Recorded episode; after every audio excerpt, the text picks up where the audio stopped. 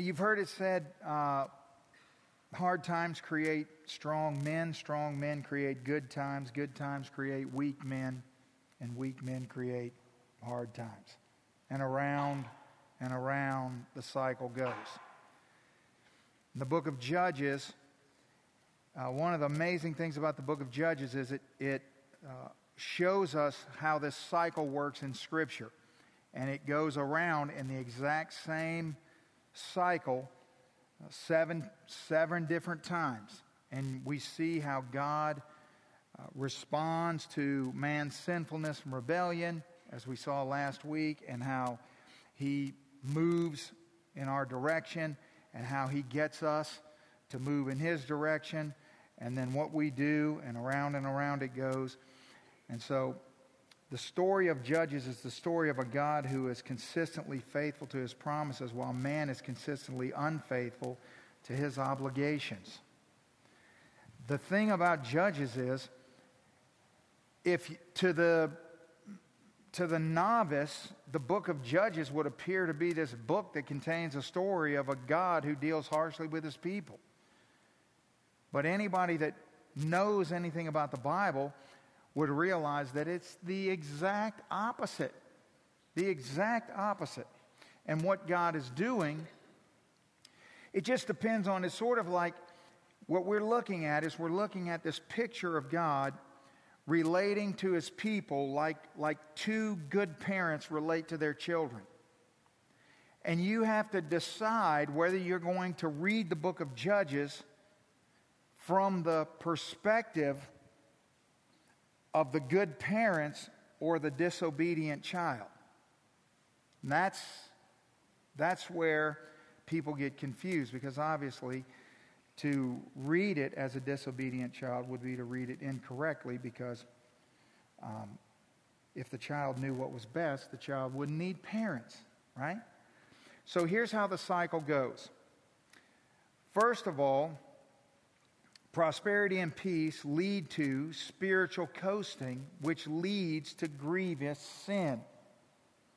Like I said Sunday morning, the greatest danger in our lives is not what we're all thinking about when I ask the question. It's spiritual coasting. Because all the things that you think about that are your greatest danger all happen when you're spiritually coasting. And if you weren't spiritually coasting, those things wouldn't happen, so they wouldn't be dangers. But coasting opens the door for everything else. So once that happens, then God raises up oppressors. Because He loves us, because He cares about us, because He chastises those whom He loves, because He's a good parent. And He's not going to allow us to continue on in the ways we should not go. And then thirdly, the people then finally have enough and cry out for help. And what you're going to notice is, is that as the cycles progress, tonight we'll be in the second cycle, we'll see some, and you'll, you'll notice that the cycles Uh, you know, have little nuances. People, uh, people. Sometimes it takes longer. As, as our hearts get harder, it takes longer for us to cry out and ask for help. Once that happens, God raises up a judge. Honestly, I think the easiest way to understand a judge, a judge is a is a meant to be a spiritual metaphor for Savior, um, but it's It's really a lot like a parent. It's like God gives an orphan child a father to uh, care for them and to discipline them and to uh, raise them and to teach them. And then, the, so the judge comes to deliver the people, and after a period of peace, the people inevitably provoke God again. Because when times are good,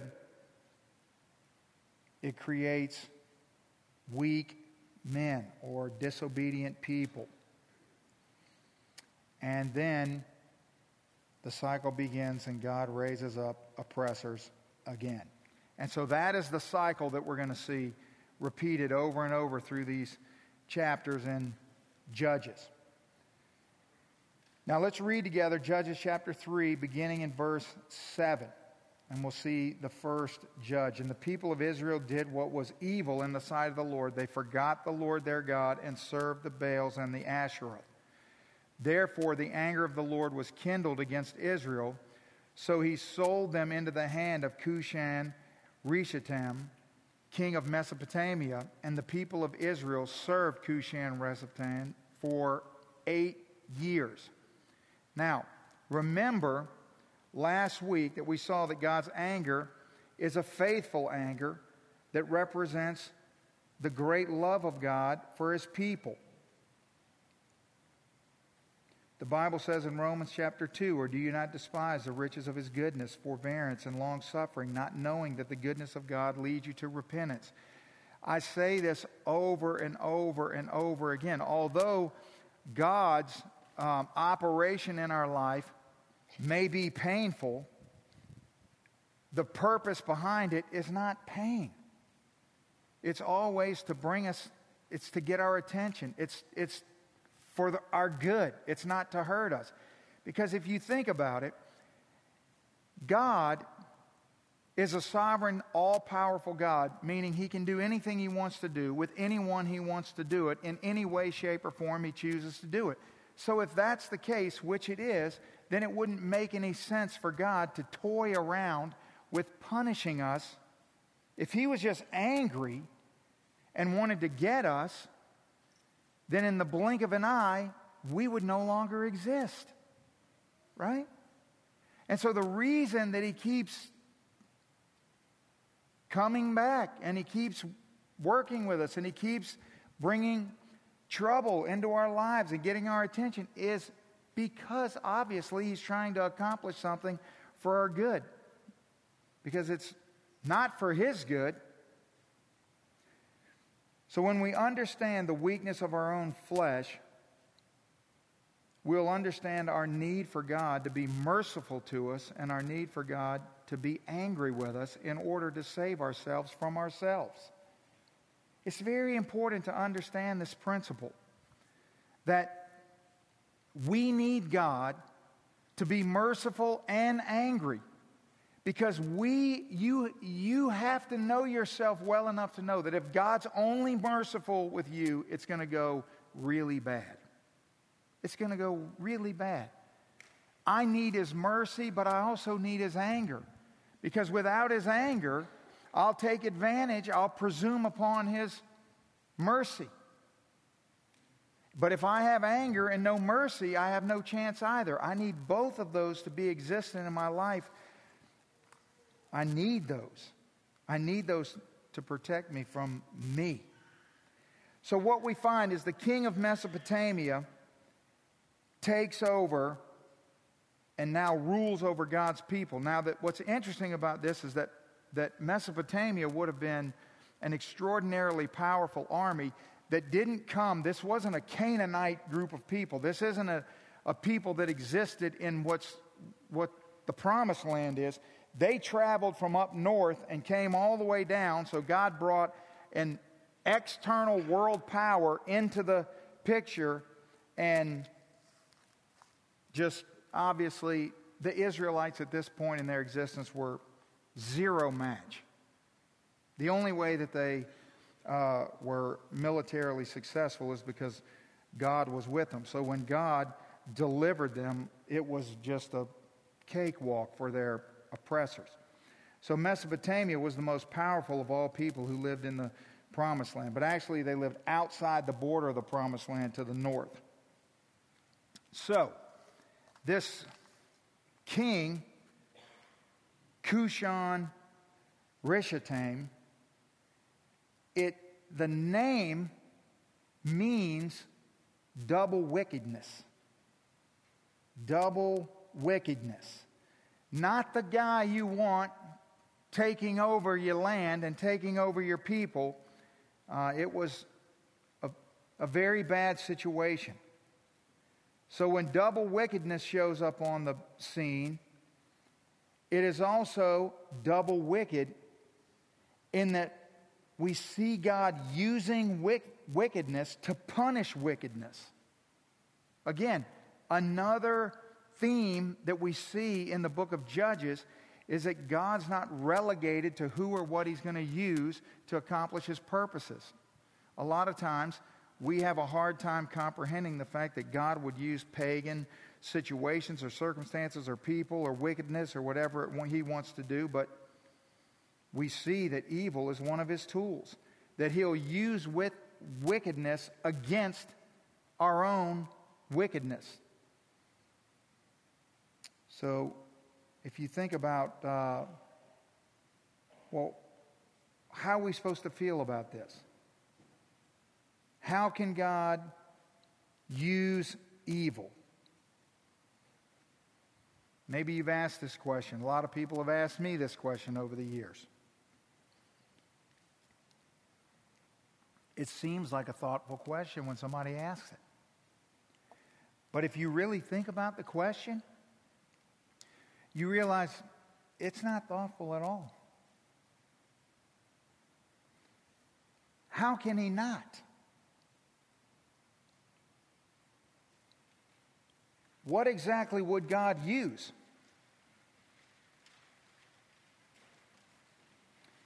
Now, the most evil thing that's ever happened in the history of the world was the death of Jesus, and obviously that is the greatest thing that God's ever used in the history of the world.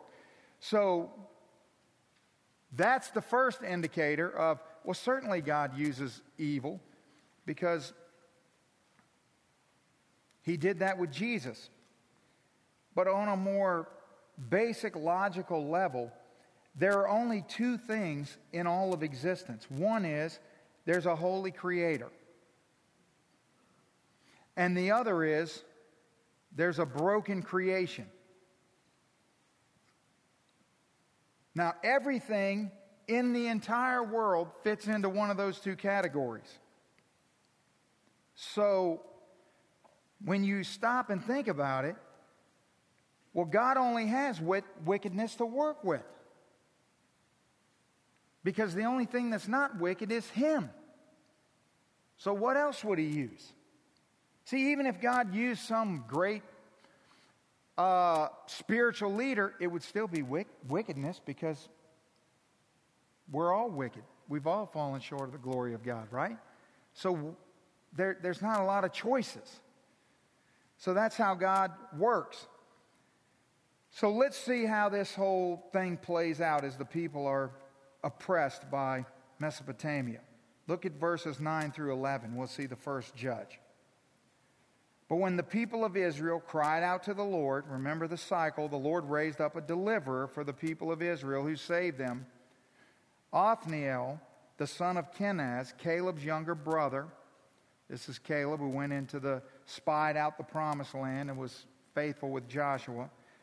Verse ten, the Spirit of the Lord came upon him, and he judged Israel. He went out to war, and the Lord gave Cushan-Rishathaim, king of Mesopotamia, into his hand, and his hand prevailed over him.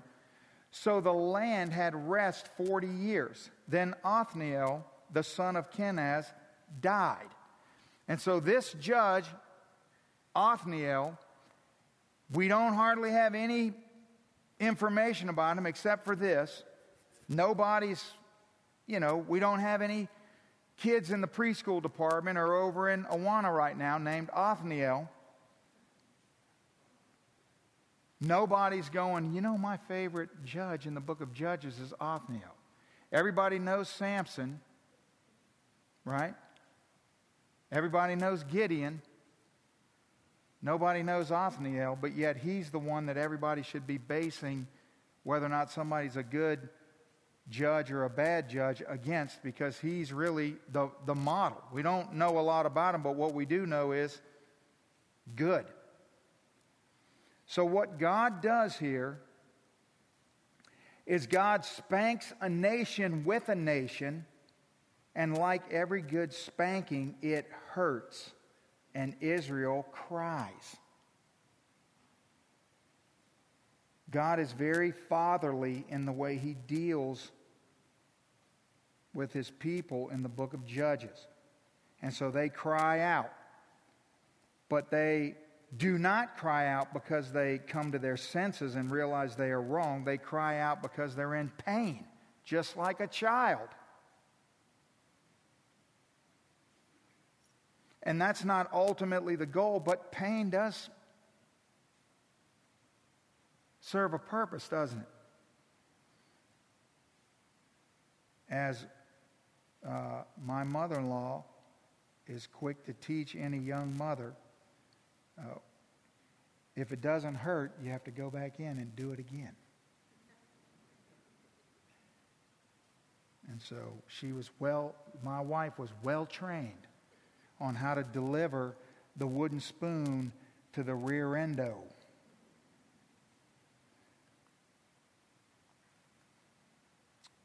So they cry out because they're in pain. But it took eight years for them to get to that point. For eight years they were mixed up in worshiping idols and mixed up in following other gods and mixed up in uh, all sorts of nonsense that they shouldn't have been mixed up in. It took a long time.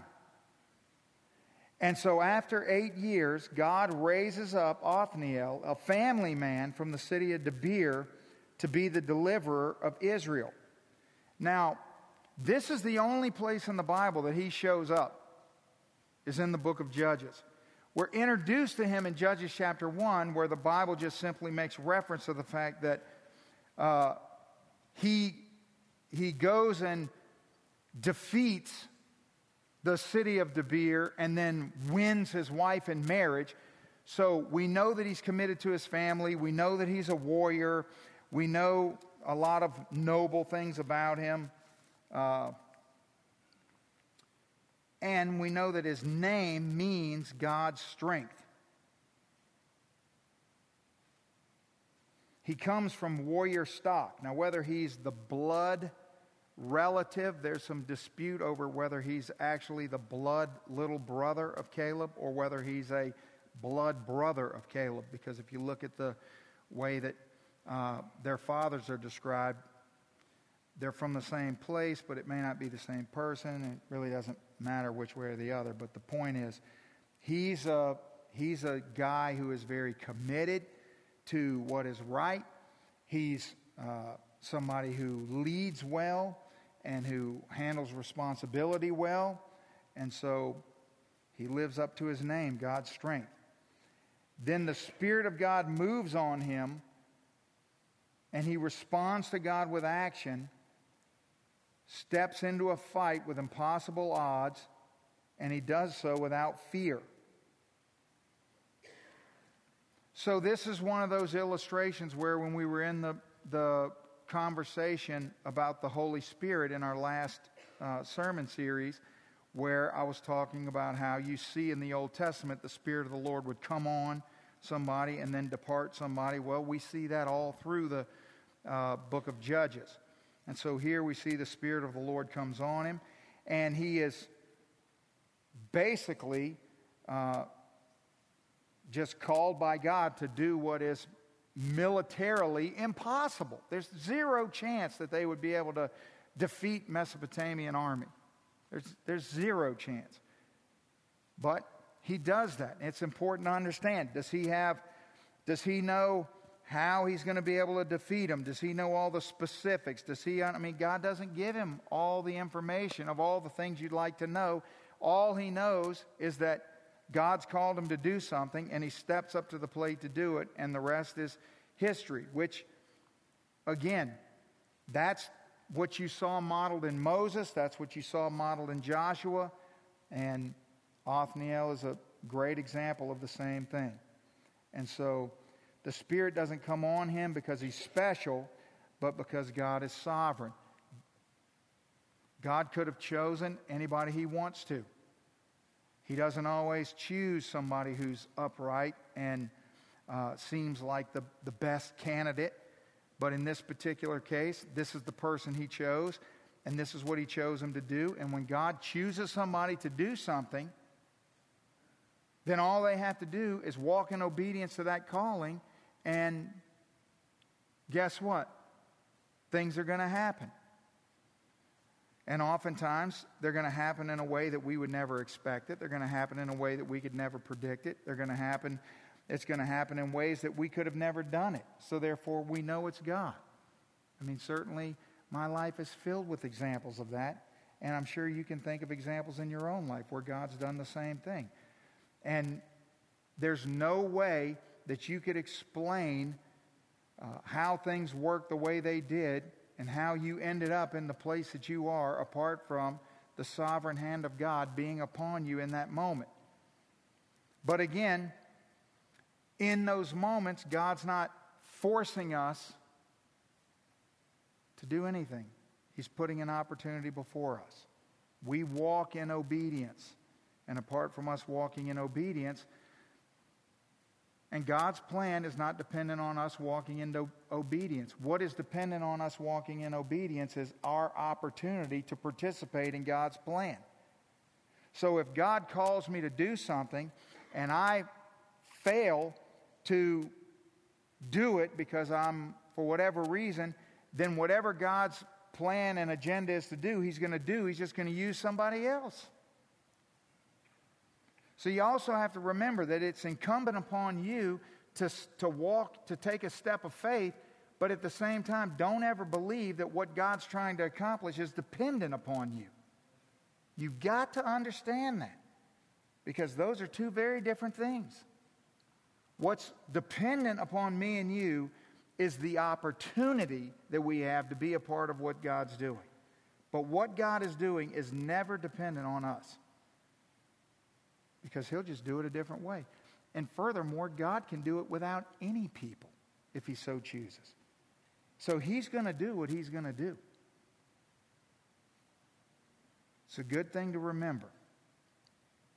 So the Bible is not a story about faithful men and women living faithfully so they can save themselves. That's not at all what we're talking about here. What we have is a story about billions of faithless people and one faithful man, Jesus Christ. Just one. One and only one. And so just in the few minutes that we've been having this conversation about Othniel, because we have a whole lot more information about the next judge that we're about to talk about, look at the Look at the connections that we have. Look at all of the nuances in this, in this little bitty uh, introduction to this little-known per- person. Like Othniel, Jesus comes from the tribe of Judah. See, because we know all about Othniel's heritage and his uh, tribal background, because we're given all that lineage. We also know, like Othniel, Jesus arrives after a relative who had gone before him. Who was the relative that went before Jesus? John. What else? Like Othniel, Jesus is a family man from an obscure town. See, Othniel didn't come from some, you know, he came from a little nowhere town like Nazareth. Can anything good come from Nazareth? Like Othniel, Jesus' ministry began with the Holy Spirit descending upon him, right? Like a dove, as he was baptized by John. And then also, like Othniel, Jesus gives us rest. The only difference is His rest never ends. And so you can see how the Bible gives us the book of Judges, and the judge is a picture of a deliverer. It's a, it's a, a, a small little, you know, illustration of how God delivers, and they always connect in ways to Jesus so that we're, we're able to make that connection. All right, now let's jump into um, the next story, which I would say, if you have children over the age of, uh, certainly if you have students that have you know, grown up in church and, and for any amount of time, they know this story, because I can't be the only one in the room that this has got to be like top five stories to teach my kids. I mean, this is an amazing story to teach children. And if I'm stuck in, you know, if I'm unprepared and have to sub in a children's class, and I go over there and I got some fourth grade boys, and I, I'm whipping it open to Judges chapter three, because they're going to be glued to everything I'm about to say. But it would be fun if some of you in here have never heard this story, because this is going to be very eye-opening for you. If you're new to the Bible, you're going to be, that's in there? Yes, in there. All right, beginning in verse twelve, Judges three. And the children of Israel, again, did evil in the sight of the Lord. So the Lord strengthens Eglon, king of Moab, against Israel, because they had done evil in the sight of the Lord. Then he gathered to himself the people of Ammon and Amalek, went and defeated Israel, and took possession of the city of palms. So the children of Israel served Eglon, king of Moab, eighteen years. So let's talk for a minute about this oppressor that God uses to get his people's attention. So now what we have is three enemies joining together, banding together to uh, rule over the Israelites, the Moabites, the Ammonites, and the Amalekites. Now, Moab and Ammon, those are the two sons, the incestuous offspring of Lot and his daughters from Genesis nineteen. So they're, they're the outsiders. Moab's always been a problem. You just went through uh, Ruth in reading in your D group study. So you know Moab is... The Moabites were outsiders apart from the people of God. And so uh, Israel had already defeated them, because if you remember back in Numbers thirty-one, Balak and Balaam and all of that, that's the Moabites. So these are people that the Israelites have already previously humiliated. Then you've got the Amalekites, and they're the first Canaanite people that ever attacked Israel. They were the ones that attacked the Israelites uh, unprovoked when they crossed the Red Sea in Exodus seventeen. So for eighteen years, this is why that's significant. Because these eighteen years that they were under the oppression of Eglon, this was eighteen years of humiliation, because they were under the oppression of foes that they had previously defeated, which makes it even worse. And so it was, it, it's very, of all the people that the Israelites uh, would not want ruling over them, it would be Eglon. And so this was bad for them. It was humiliating. So God was trying to get their attention. Now this king, Eglon, who is he? Well, his name means little calf. So that's a good indicator of where the story's going. Little calf. That's what Eglon means. And the Bible says he ruled in the city of palms, which is Jericho, which would have been the first city that the children of Israel would have defeated when they crossed over the Jordan. Right? So they're heavily oppressed for eighteen years. I want you to kind of get that in your head. They went eight years the last time. See, when you when you discipline your kids for whatever it whatever uh, offense it may be, well, when the when that offense is the same offense is committed again, hopefully you don't use the same discipline, because clearly it was ineffective the first time. And so anybody with any sense knows we're ramping this puppy up. You didn't get it the last time, so we're going to turn the dial this time. See? So maybe it's we went from, okay, Last time you got the wooden spoon. This time, we're going to wait till your dad comes home and he don't use the wooden spoon. Right? Don't look at me like I'm some kind of freak.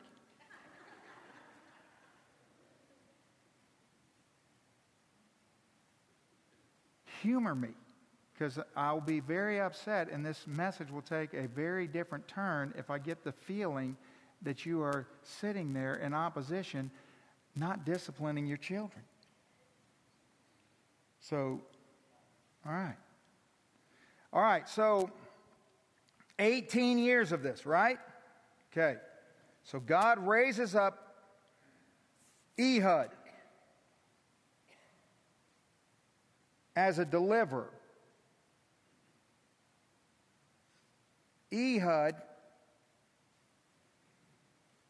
Ehud is like, Eglon is little calf. Ehud is like, you know the movie Rudy? You know the guy that was the walk-on at Notre Dame? Not a big Notre Dame fan, but big fan of that. That's a good movie. You know Rudy? Little Rudy, Rudy. And if you, you know, you should watch that movie. It's a good movie. Well, this deliverer, Ehud, is Rudy. He's, he's, he's Rocky Balboa in Rocky One. He's the guy who has zero chance. But he is called by God to do something, and he steps out in faith. Look at verse fifteen. But when the children of Israel cried out to the Lord, the Lord raised up a deliverer for them, Ehud, the son of Gera, the Benjamite, the left-handed man. By him the children of Israel sent tribute to Eglon, king of Moab. Now Ehud made himself a dagger, a double-edged, it was double-edged and a cubit in length, and fastened it under his clothes on his right thigh. Too much information. So they brought the tribute to Eglon, king of Moab. Now Eglon was a very fat man. And you're supposed to laugh there. It's meant to be humorous. I mean, all the Israelites, when they read this, would crack up at that. Of course, they would already know that he was called Little Calf for a reason. And when he had finished presenting the tribute, he sent away the people who had carried the tribute. Now, let's just understand what the symbolism of what's happening here. What's the tribute? First of all, the reason that Eglon is a very fat man is because he's eating all the first fruits of everything that Israelite was supposed to be giving to the Lord. The tribute that they're bringing is what they should have been bringing to the temple for God. But they couldn't because they were under oppression. And so there's symbolism going on here of, of what's happening. And so God raises up this deliverer, and he makes a double-edged sword. Again, same word that's used to describe the Word of God in the New Testament, this double-edged sword. And it's not a normal sword. It's more of a dagger. It's thirteen inches in length. That's the cubit. So from your elbow to your wrist, it's a thirteen-inch, which really didn't exist. So he makes this thing custom-made to carry out this operation that he's been called to do. Now, he's left-handed. The Bible's not just telling us that he's left-handed. What the Bible's telling us is that his right hand is incapacitated or withered or deformed or unusable or whatever the case may be. So he's he only has one good hand, and it's the opposite hand from what everybody else uses, because the all of the think about uh, Psalm sixteen eleven. Think about all the New Testament passages. Uh, you know, look, the Bible is not trying to offend you if you're left-handed. You just have to understand the symbolism of the right hand in the Bible. Where does, where is Jesus seated? At the right hand. There are pleasures forevermore at the right hand of God. Psalm sixteen eleven. Over and over and over, it's the right hand. In other words, the right hand, it doesn't mean the right hand as much as it just means the place of honor, so to speak, or whatever the case may be. And so a person who was trained to fight would be trained to fight with the right hand. Well, the point is, is that he's got a withered right hand, and so he only has a left hand that's usable. And so therefore he's, I mean, in this culture, a person with a physical deformity, it would have been a hundred times worse than in a culture like ours, which is still difficult, but it would have been a hundred times worse. And so we're told that he's a he's of the tribe of Benjamin. Now remember, Benjamin, Jacob's son Benjamin, is the reason why there's a tribe Benjamin, right? Okay. And how did Benjamin get his name? Who's Benjamin's mom? Rachel. And when Rachel was giving birth to Benjamin, if you remember, she was uh, about to die and ended up dying giving birth to Benjamin. And so in the course of all that, she named him uh, Man of Sorrows. That was originally what he was uh, uh, named. And so in Genesis thirty-five. And so uh, she calls him Benoi, which is Uh, son of my sorrows, or man of sorrows. And then Jacob, the father, says, no, we're not going to call him that. We're going to name him Benjamin, which means son of my right hand. All of these little things are going on to point us to something. So we've got the we've got the left-handed, withered, right-handed Benjaminite. See all the word play going on here? So there's a man who... So the first judge is a holy man, Othniel. And the second judge is a handicapped man, which I think is very intentional on God's part. And as we go through these judges, you're going to see this whole litany of differences between all these judges, and that's God being very intentional to show us the variation and degree to which the people that he chooses to use and the ways in which he chooses to use them, because he knows that we have a propensity to do two things. One, to judge other people and say, well, God wouldn't use them. God would use this person if God was going to do something, which is unwise and unbiblical. And secondly, we have a tendency to say, God would never use me, but he would use someone else, which is unwise and unbiblical.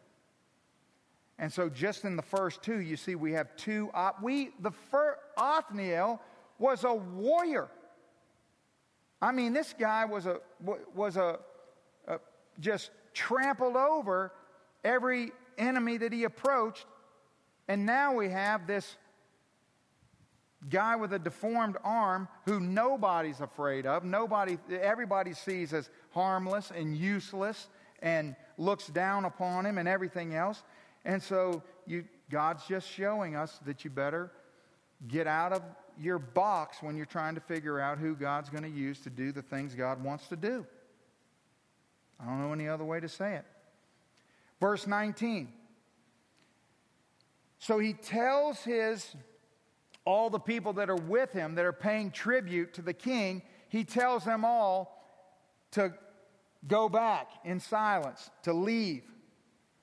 And verse nineteen says, but he himself turned back from the stone images that were at Gilgal and said, I have a secret message for you, O king. Now, for a long time, I thought that what was being referred to in verse nineteen, it always bothered me. Verse nineteen always bothered me. Because on one hand, it reads as if there are these carved images, right? Because obviously they're an oppressed people. They've been oppressed for eighteen years. So the land is going to be filled with all these, uh, you know, false gods and carved images and all kinds of things, right? But what bothered me is that the Bible always took an extra step to make sure that, that we, we knew that this was at Gilgal. Where is Gilgal? Gilgal is that little piece of land that the children of Israel, when they crossed over the Jordan and Jericho is before them, Gilgal is the first place that they stopped. And that's where they put the stones that they carried from the river that marked the faithfulness of God to carry him across the river. That's where they uh, had the mass circumcision situation. Uh, I'm going to go into enough sticky stuff tonight, so I'm going to leave that one alone. Went into all that, although I do have a great circumcision story, but I'll just save it for another day. Uh, I'll just let you think about what that might be. So, Gilgal. So what stone image are they looking at? I think they're looking at the memorial to the faithfulness of God to carry them into the promised land. That's what they're looking at. So Gilgal was the city where Joshua had set up their first memorial, the twelve stones placed there in order to teach future generations about God's provision. So there's Ehud.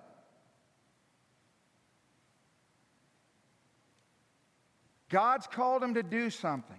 He's made this little, he's fashioned this little dagger. He's custom made this little thing that, you know, he's, he's put it on his thigh underneath his cloak. Nobody else knows he has it. He goes with the contingency of people to, to, to basically, you know, pay homage to this foreign king. And he's got this idea in his head of what God's called him to do, but I don't think he has a real well thought out plan of how this is going to go down. He's just kind of going. And so as he's going, he walks by the city and sees a memorial to God who can do anything with anyone. And I think that the reason the Bible tells us this is because I think this gives him great courage. I think this encourages him and, and strengthens him to press on with what he feels called to do. So he says, keep silent, and tells everybody who was attending with him to leave. All right? Chapter three, verse twenty. So Ehud came to him as he was sitting alone in the cool roof chamber. And Ehud said, I have a message from God for you. And he arose from his seat. And Ehud reached with his left hand, took the sword from his right thigh, and thrust it into the king's belly. And the hilt, or the shaft where your hand goes, also went in after the blade. And the fat closed over the blade, for he did not pull the sword out of his belly, and the dung came out. This is a great story. Then Ehud went out onto the porch and closed the doors of the roof chamber behind him and locked them. When he had gone, the servants came, and when they saw the doors of the roof chamber were locked, they said, well, surely he is relieving himself in the closet of the cool chamber. And they waited until they were embarrassed. It's getting better.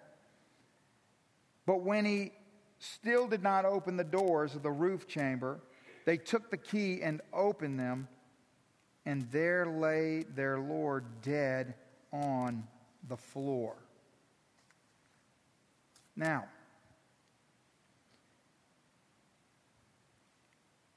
when Ehud When Ehud goes in where the king is, why is Ehud allowed to go in alone with the king? Because nobody, nobody fears this handicapped little man. He's the most harmless, pitiful-looking person that could be. And so, no, there's zero chance that the king would ever be alone with anybody else but this guy. And so he says, I have a secret message. And so the king says, okay, goes in there alone. Now, what I'm imagining happened is, is that every time I've, believe me, I've read this hundreds of times, and I've told this story to kids over and over and over and over.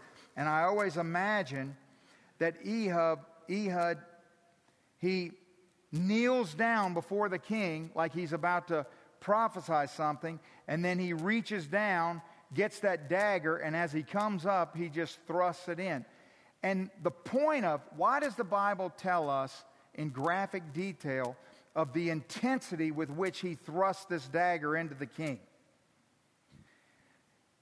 This guy has always been last. He wasn't picked last. He wasn't even invited to play. He was always last. He was always useless. He was always pitiful. He was always everything you didn't want to be. But in this moment, he felt God had called him to do something. And I think that the reason it's so important to see how the Bible is so specific about the veracity with which he did this, because this is his shot.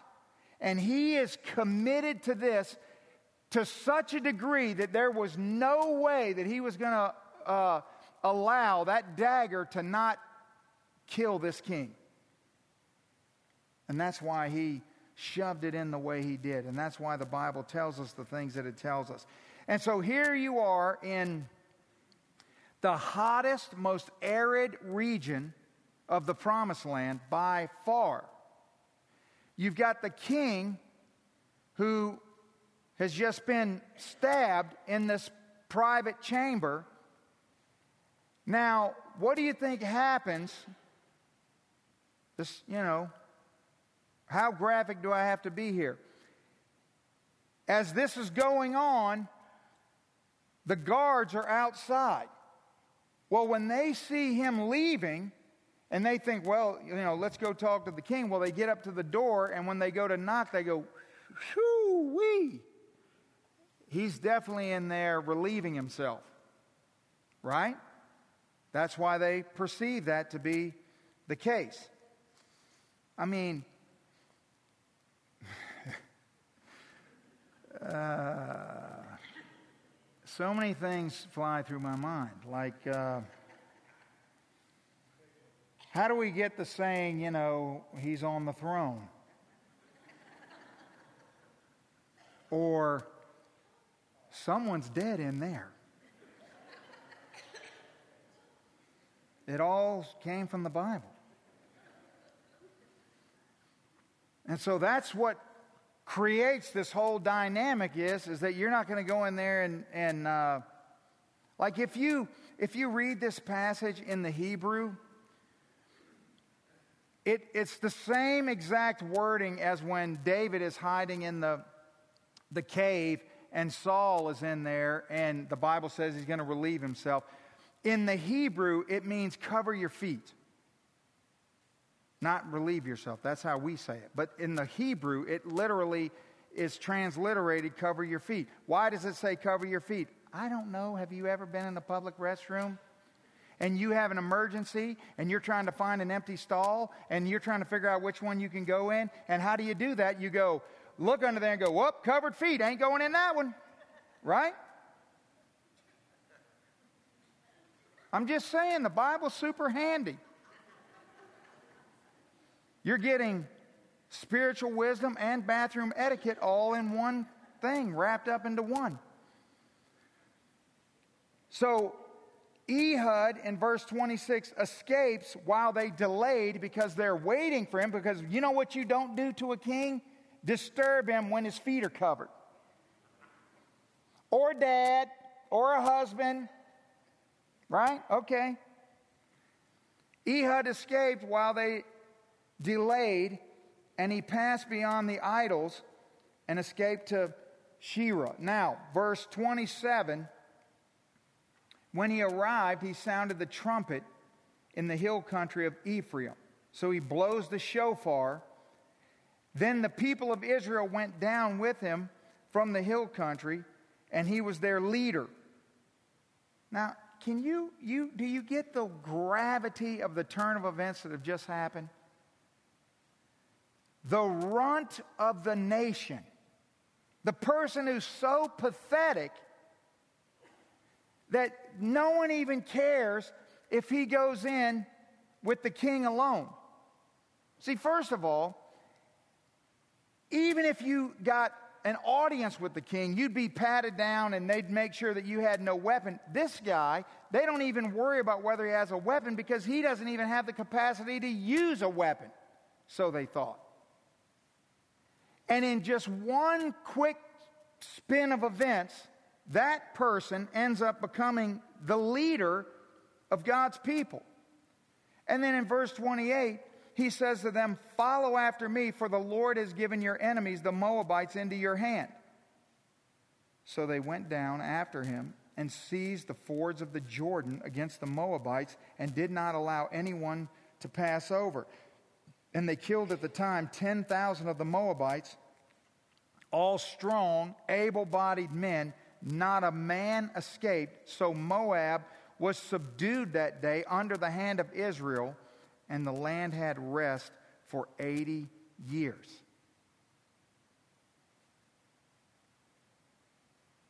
There's so much here. For example, the fords of the Jordan. What does that mean, the fords of the Jordan? That's the, the exact place where the Israelites crossed. It's called Bethany. That's where John the Baptist began his ministry. Where? Bethany. In other words, these are all significant details that connect to New Testament moments. All these are pieces of God just showing you how all of this works together and how God uses these. This is a place of beginning. It's the place of beginning where they crossed over to begin their journey into the Promised Land. It was the place of the beginning where John the Baptist began the announcement of the coming Messiah. Place of the beginning. Now, the question here is, it sounds kind of warmongering, doesn't it? I mean, are we supposed to praise or condemn Ehud's actions? It's a good question. Maybe. You know, maybe you're the kind of person that reads this and thinks, I don't know, I mean, I just don't like any of this. This sounds like cruel cruelty. This sounds uh, like a lot of violence. It sounds like a lot of things that make me uncomfortable. Well, I would say that it is a very dangerous thing to stand in judgment of God because he doesn't fit our perceived ideas. I mean, our preconceived ideas. In other words, this is how God chose to do it, therefore, this was how it should have been done. Right? Was this the way I would have done it? Well, of course not, because I'm not nearly this creative.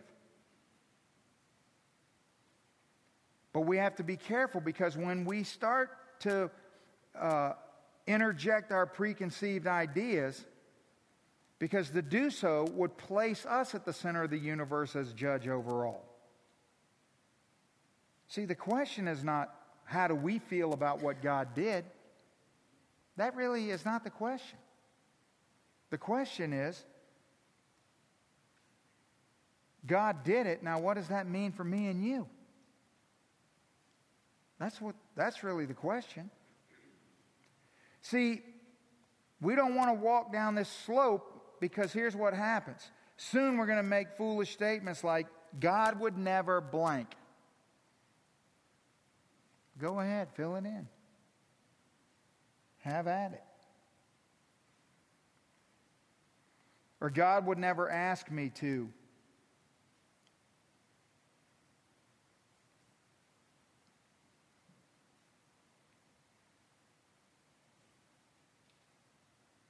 We could answer those questions, but, but we have to be knowledgeable about the Scripture before we start infusing our ideas or imposing our ideas on God. We have to be careful about that. So here's some lessons. Let's talk about these lessons from Ehud to us, because there's a lot of them. The first one is, is that I, I see Ehud as a man who is angry at evil. See, the, if you if you go back to the beginning and trace this from the beginning, you'd say, now why in the world? Because from God's perspective, this is the hardest person to use to accomplish what you're trying to accomplish, because this person not only has the biggest hurdle to overcome in his own identity, right? An ability. But he's he's angry at evil. And I think that's very that's a very key point, because I think that, you know, if you came to me and you said to me, you know, Pastor Tony, I I really want God to use me to do great things, or I I believe that God is called me to do this or to do that or whatever the case may be, I would inquire or observe.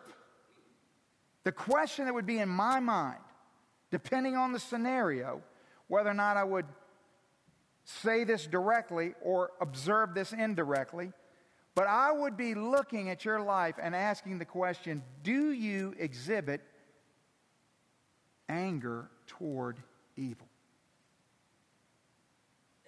I think it's the first step to being used by God. See, if you're not angry about evil, if injustice doesn't bother you, well then,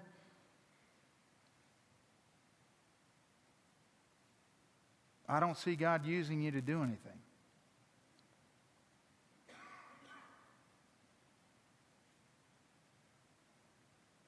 See, a lot of people are angry about a lot of things, but they're the wrong things, aren't they? Are you angry about evil and injustice? See, most people that are angry think they're angry about evil, but what they're really angry about is they're just angry about opposition. They're just angry because things aren't the way they want them to be.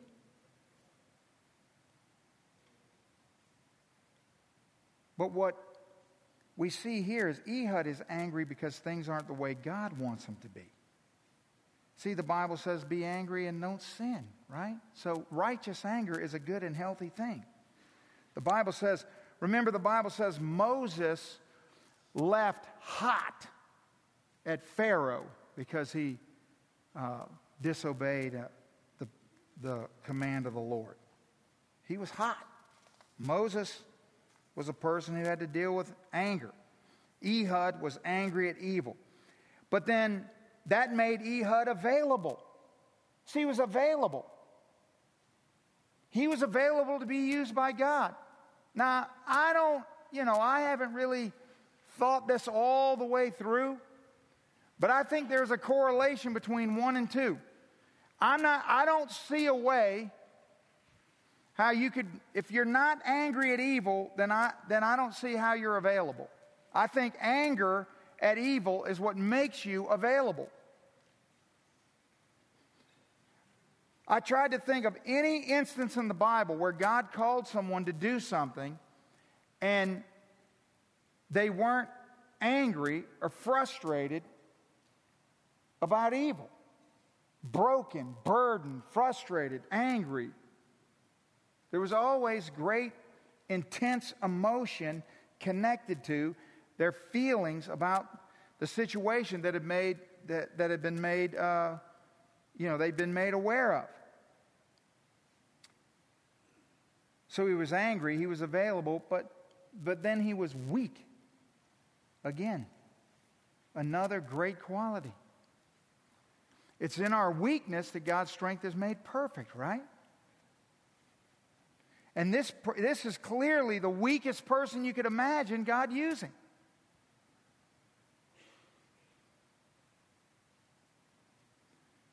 We also see that Ehud's motivation in the present was God's faithfulness in the past.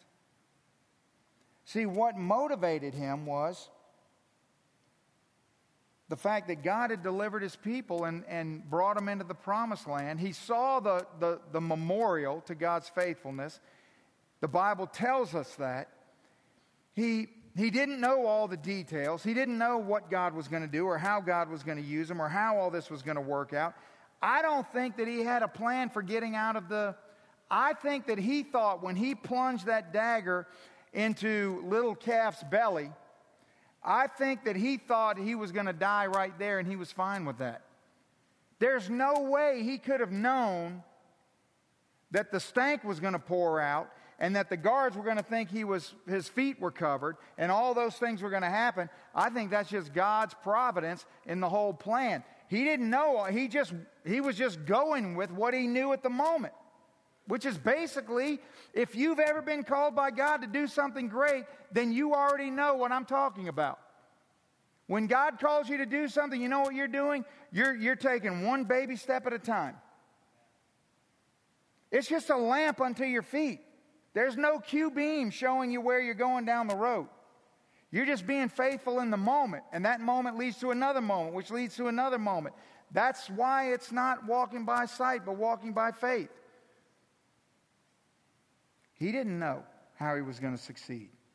See, you've got to be, the, I think one of the greatest problems in our current culture is, is that so many people miss out on the great things that God makes available to you because you don't have enough information.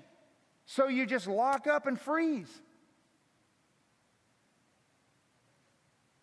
We're so afraid of risk. We're so afraid to, to make ourselves vulnerable. And what happens is we miss out on what God has. And God uses other people. That's what happens. Most of you in this room right now are far more gifted than Ehud.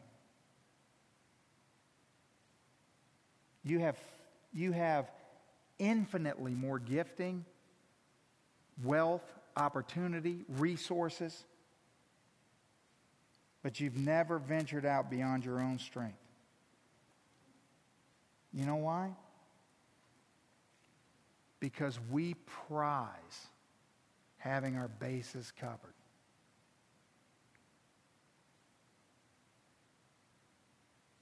That's what we prize. And at the end of the day, I think what God's saying is he's saying, hey, who among you is willing to walk the plank? I mean, you're sitting in here tonight. You're not angry about anything. I mean, you're angry about a lot of things, but nothing good. There's no evil that you're bent about. You're just bent about your selfishness and your pride. It's true. It's true.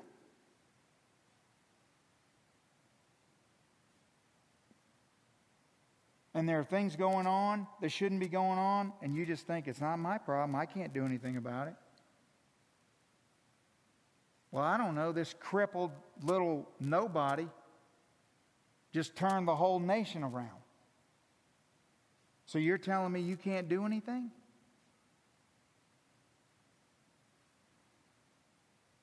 Ehud's success wasn't in his plan, it was in his faith.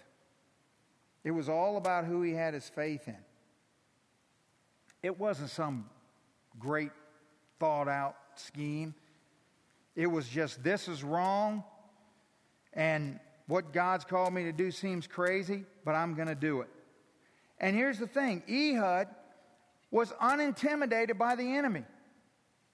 I mean, the Bible doesn't tell us, I cannot wait to get to heaven and ask him.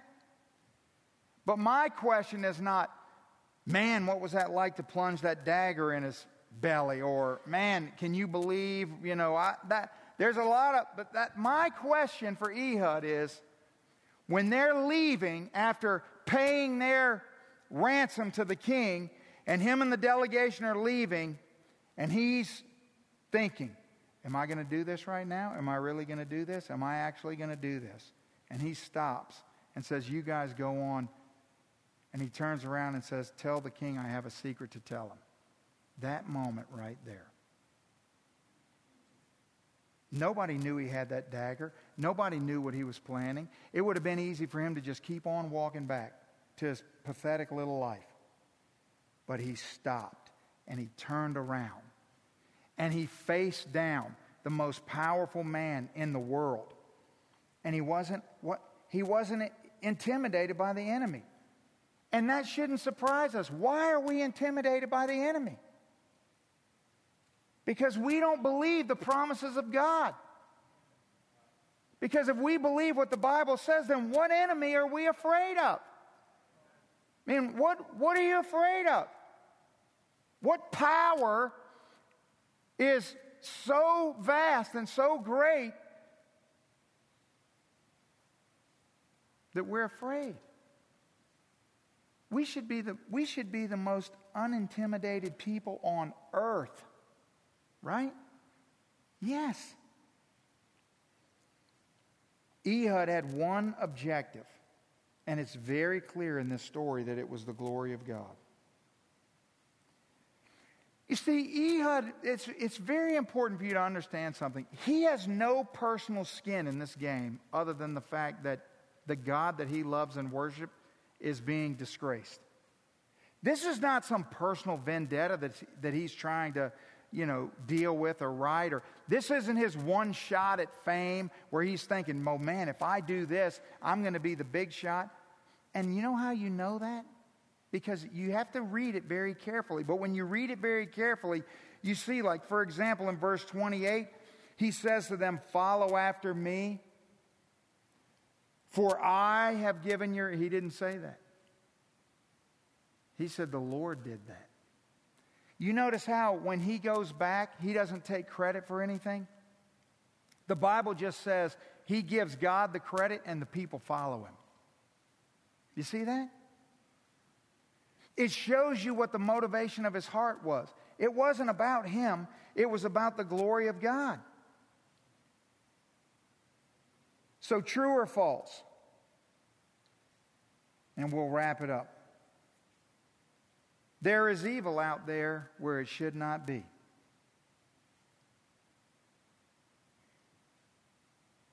Is there evil out there that should not be? That you're aware of, that you see, or maybe that you just go by and don't see, and try not to see, and don't want to see? I'm just simply asking the question, is it true or false that every single person in this room is surrounded by evil that should not be? That's one hundred percent true. That is one hundred percent true. Second question. You and I have been sovereignly placed where we are. Is that, is there any way that that's not true? Is there any possibility that that's not true? And the answer is no. Not according to the Bible. So if there's evil around every one of us that should not be, and every one of us has been sovereignly placed where we are, I think we can come to a conclusion, don't you? I think there's an unavoidable collision about to happen. No matter how uncomfortable it makes you feel, there's no way around it.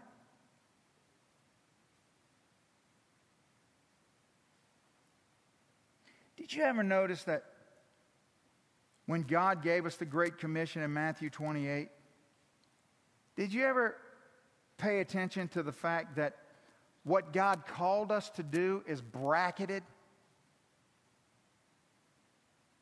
by, in the beginning, by the fact that God has all authority, and then at the end, that he's with us always?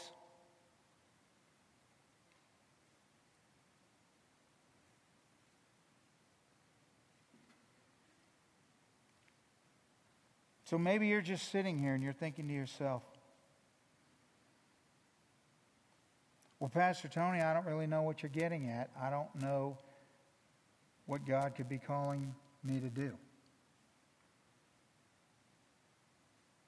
Well, I'm not professing to say that I know that either.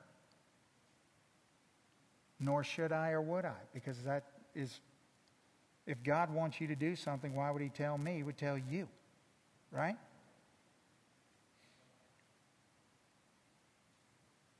My question for you is, are you trying to tell me that God hasn't called you to do anything? Is that what you're saying? You gonna make that case?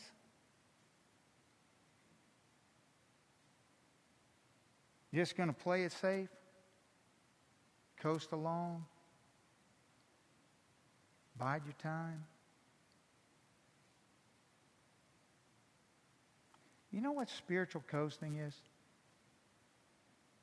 Besides the fact that it's your greatest danger, how do you know when you're spiritually coasting? There's a very simple way to figure it out.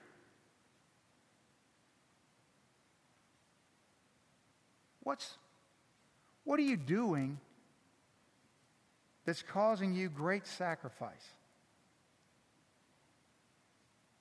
Right now. Where is the area of your life where you are sacrificing for God? Right now. And if you have to think more than about four seconds,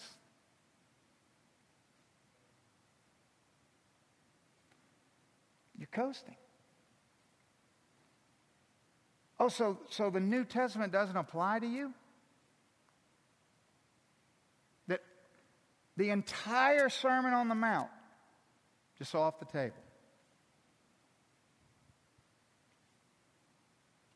Where, where's the, the great sacrifice? What's the big inconvenience?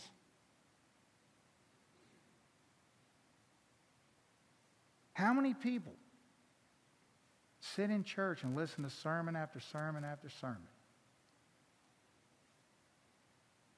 All your needs are met. You just get up every day. Go through the motions. Does that sound like a war to you? I don't think it sounds like a war. It's a war. I want you to consider. You think God really slaughtered his son, shed his blood to save you for nothing? Is that what you think? For nothing. So you could sit here and be entertained by me and my stories? Is that what you think?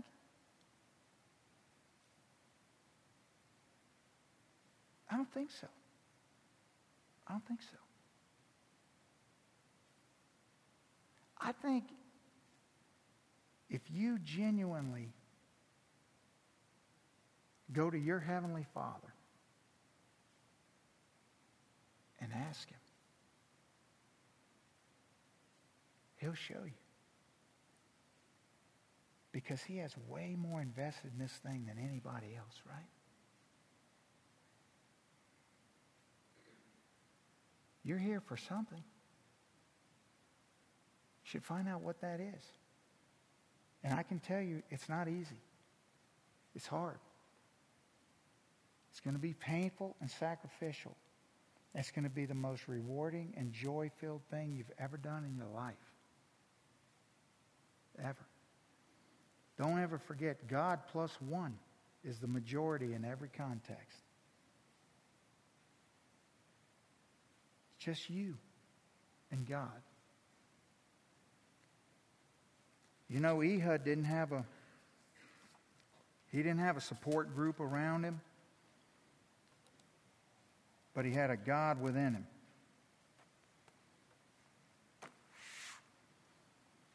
And all of us have more than Ehud had. You're here for something. Beware of spiritual coasting.